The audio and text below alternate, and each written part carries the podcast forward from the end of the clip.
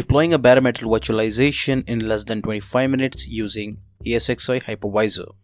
Hey everyone, welcome back to another episode of Technical Injection. This is Josefa Patel, your podcast host, and today's episode will be on virtualization technology. So, there are two types of virtualization one in which you install hypervisor on the top of your host operating system, like Windows, Linux, or a Mac, and then create virtual machines in the hypervisor which is installed on the operating system and the another one in which you directly deploy your hypervisor on the top of the hardware. So it directly communicates with the hardware as there is no middle operating system.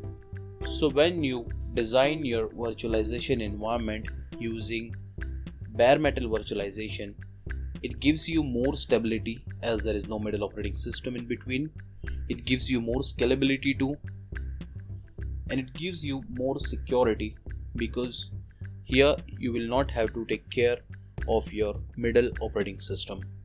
So before we proceed with the installation part of ESXi, I assume that you already have bootable image of your ESXi in a pen drive or a DVD and you have a machine with at least 8 GB of physical memory that is RAM and 1 terabytes of storage that is hard drive. So when you have a bootable drive, be it bootable USB or a DVD, you have to insert bootable drive to your machine and from your machine's bootable menu select the hard drive in which you have ESXi image.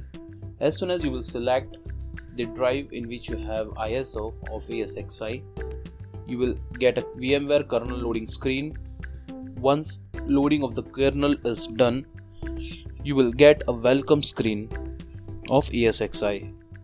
So there you will have to hit enter to continue the installation. On the next screen it will give you license agreement EULA end user license agreement. You will have to accept this license. On the next screen it will ask you to select a disk where you want to install a hypervisor. So select a disk drive where you want to install your hypervisor. Then it will scan it will do a disk scan. After that, it will ask you for the confirmation.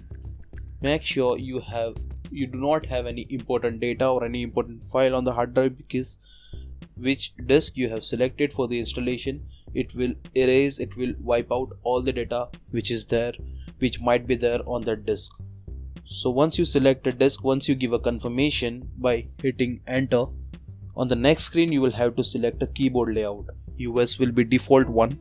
Hit enter to continue. On the next screen you will have to set password for root user. This will be the super user of your ESXi server. So make sure you set a strong password here.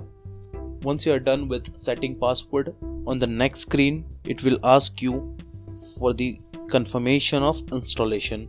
So here you can hit on F11 to install you can go back to previous page by hitting on F9 you can cancel the installation by hitting escape key. So once you will give F11 it will start installing ESXi hypervisor on your hardware. It will take hardly 10 to 15 minutes. It depends on the resources of your machine.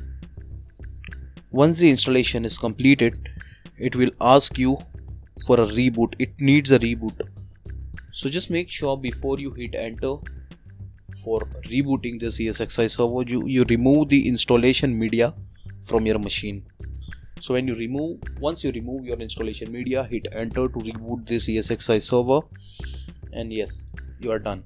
So once the installation is complete you will be able to see a screen of VMware ESXi and the version which you have installed. And you will also see a message to manage this host go to address there you will be able to see